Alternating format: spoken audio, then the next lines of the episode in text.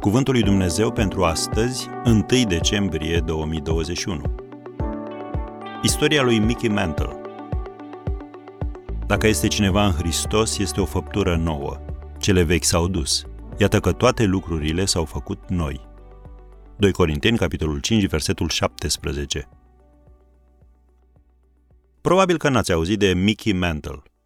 Este una dintre legendele istoriei baseballului, a jucat în peste 2400 de partide pentru echipa New York Yankees între 1951 și 1968, multiplu câștigător și recordman privind punctele înscrise, de trei ori cel mai bun jucător american, de 20 de ori în echipa celor mai buni jucători, prezent în Muzeul Celebrităților Ligii Americane de Baseball din 1974. Lumea l-a iubit. A fost celebru, a fost bogat, dar cu toate acestea nu s-a simțit pe deplin împlinit așa că a apelat la alcool. Într-un interviu acordat revistei Sports Illustrated, el a descris lunga sa luptă cu alcoolul și multiplele probleme familiale pe care le-a cauzat aceasta. Reporterul l-a întrebat la un moment dat, Cum îți merge acum, Mickey? El a răspuns, Nu am mai băut de opt luni.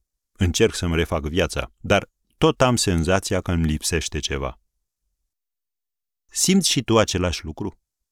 Nu cumva lucrurile pe care le-ai realizat sau pe care le-ai dobândit nu te mulțumesc? Mickey Mantle a descoperit în cele din urmă cum să umple golul din sufletul său. Spre sfârșitul vieții sale a găsit ceea ce de fapt căuta din totdeauna. Pacea și mântuirea.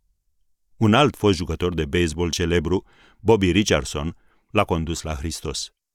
La înmormântarea lui Mantle, în 1995, Richardson a povestit cum l-a ajutat pe Mental să-l primească pe Domnul Isus ca mântuitorul său personal.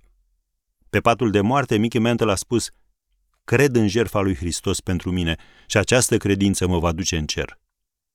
Dați-mi voie să spun că a fost cel mai important punct înscris de Mantle vreodată. Și ceea ce a făcut Hristos pentru Mickey Mantle poate face și pentru tine.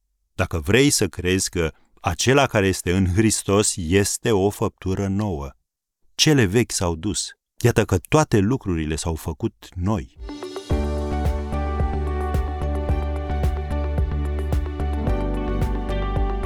Ați ascultat Cuvântul lui Dumnezeu pentru astăzi, rubrica realizată în colaborare cu Fundația SER România.